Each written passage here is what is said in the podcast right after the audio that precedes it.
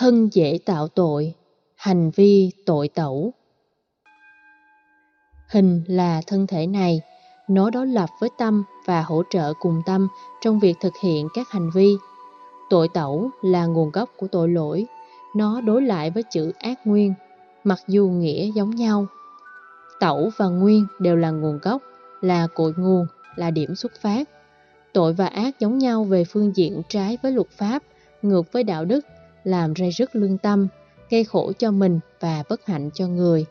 Ở đây, một lần nữa Đức Phật xác định rõ những hành vi xấu đó do thân thể này làm ra, cho nên khi đối diện trước pháp luật, ta không có đổ lỗi. Nhiều người khi bị truy tố trước pháp luật đã bao biện rằng Lúc đó tôi bị con ma tâm thần xui khiến nên tôi không biết mình đang làm gì. Họ đổ lỗi cho tâm thần nhưng cũng đâu qua mặt được luật pháp. Nếu biết thuê các luật sư nổi tiếng thì tội trước mắt có thể được giảm án vì có gắn kết với tâm thần. May ra không bị khung hình phạt nặng. Cách đây vài năm, khi chúng tôi thuyết giảng tại chùa Pháp Hoa ở Adelaide, Nam Úc, ngôi chùa phát hỏa. Lúc đó khoảng 11 giờ trưa, các tiếng đổ vỡ đập phá mạnh từ trong chùa vang ra. Chúng tôi đã đi cách chùa khoảng 10 km thì được hòa thượng chủ trì báo quay về. Tăng chúng trong chùa cùng các Phật tử tập hợp khá đông. Trong số đó có hai vị tỳ kheo trẻ, võ thuật cao cường, muốn đột nhập vào chính điện để xem ai đập phá. Nhưng theo luật của nước Úc thì không được làm như thế. Ở đất nước phương Tây, mọi thứ đều được bảo hiểm, bảo hiểm chống cháy, bảo hiểm chống trộm, bảo hiểm thân mạng, bảo hiểm bệnh tật, vì mọi thứ đều phải trả tiền. Nếu ngôi chùa bị đốt cháy thì bảo hiểm sẽ lo. Không nên liều mạng sống thì chưa biết bên trong có bao nhiêu người, họ là ai, có vũ khí hay không. Cứ như thế mà chờ lực lượng an ninh hoặc cảnh sát đến. Tuy nhiên, không nếu không có lính cứu hỏa thì cảnh sát cũng không được quyền đột nhập vì đó là luật. Cho nên, phải chờ thêm 1-2 giờ nữa cho tới khi lính cứu hỏa đến. Khi lính cứu hỏa và cảnh sát có mặt, hai bên đã cùng phối kết một công thức chung. Đột nhập vào bên trong thì chỉ có một anh chàng bị bệnh tâm thần. Trường hợp này nếu ở Việt Nam vốn không có những quy định ràng buộc như thế thì ta đã có thể khống chế anh chàng tâm thần đó một cách dễ dàng bằng phương pháp loại suy. Chẳng hạn nghe tiếng đổ, ngã từng hồi nối tiếp nhau, ta biết chỉ có một người gây ra. Phương pháp loại suy sẽ giúp ta xác định rõ số lượng người và hung khí sử dụng để đập phá như thế nào, nguy hiểm hay không, từ đó ta có thể lượng định mức độ nguy hại của nó. Luật pháp vẫn là luật pháp. Hòa thượng chủ trì khi được phỏng vấn đã trả lời trên các phương tiện truyền thông, truyền hình, radio và báo chí lúc bấy giờ rằng Tôi hoàn toàn không có hận thù gì với người tạo ra nỗi khổ niềm đau cho ngôi chùa. Tôi cũng cầu mong cho chàng thanh niên đó sớm tỉnh thức để không gây bất cứ một hậu quả tiêu cực nào cho bất kỳ ai.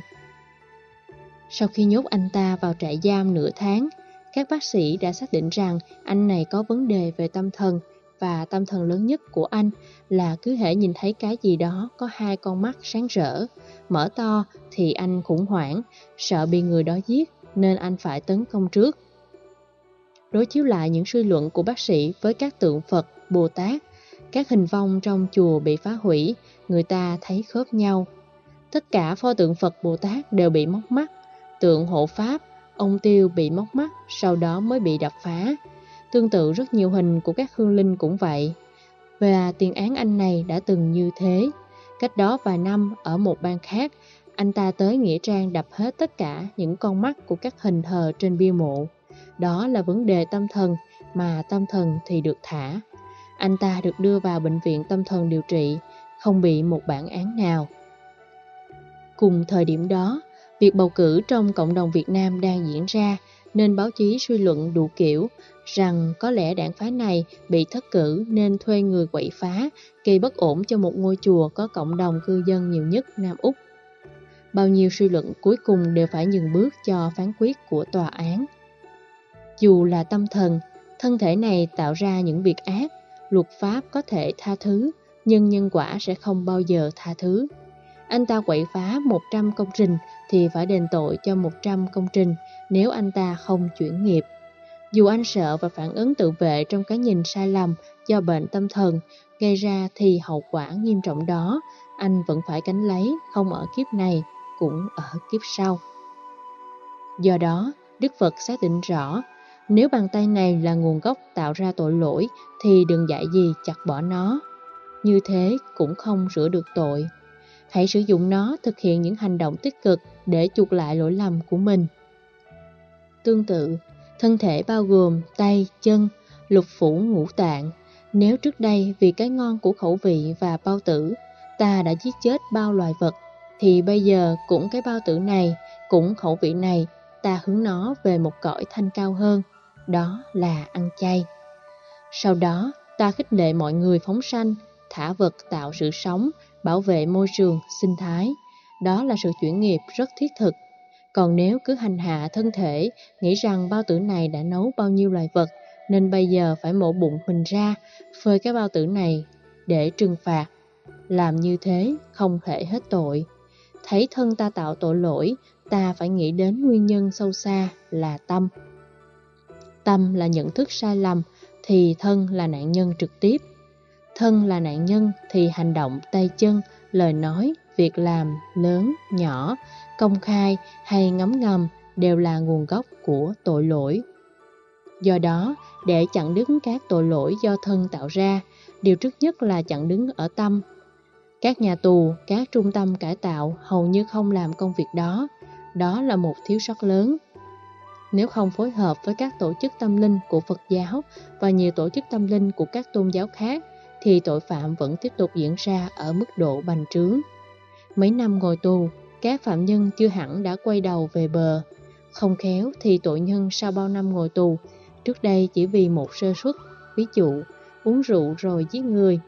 Sau thời gian sống trong tù, nghe người ta kể quá nhiều những câu chuyện tội lỗi, ác độc trong cuộc đời, họ lại bị nhiễm theo. Từ mức độ tội phạm nhỏ, khi ra tù có thể gây những án mạng lớn hơn. Sự tương tác trong xã hội là thế, trong tương quan giao tế cũng thế. Cái gì mạnh hơn thì cái đó sẽ khống chế, cái gì yếu hơn, cái đó sẽ bị phủ trùm. Chúng tôi luôn mong mỏi các trại tù ở Việt Nam và nhiều nơi trên thế giới nên mạnh dạn cho phép các tu sĩ Phật giáo vào hướng dẫn tâm linh bằng các phương pháp thiền chuyển hóa. Nhờ đó, các anh chị em phạm nhân dù với động cơ nào, tốt hay xấu, dù bị cạm bẫy hay do một phút bồng bột nhất thời, khi đã được thực tập sẽ chuyển hóa đến tận gốc rễ của tâm và do đó thân thể này không còn là nguồn gốc của tội lỗi nữa. Lúc đó, mỗi hành động, lời nói, việc làm chắc chắn phải mang lại hạnh phúc, bình an cho mình và cho người. Những ai làm được như thế, quán niệm như thế, tư duy như thế và ứng dụng như thế, thì người ấy dần già sẽ vẫy tay chào với sinh tử, luân hồi. Đó là lời kết thúc của Đức Phật ở trong phần đầu tiên của Kinh Bát Đại Nhân Giác.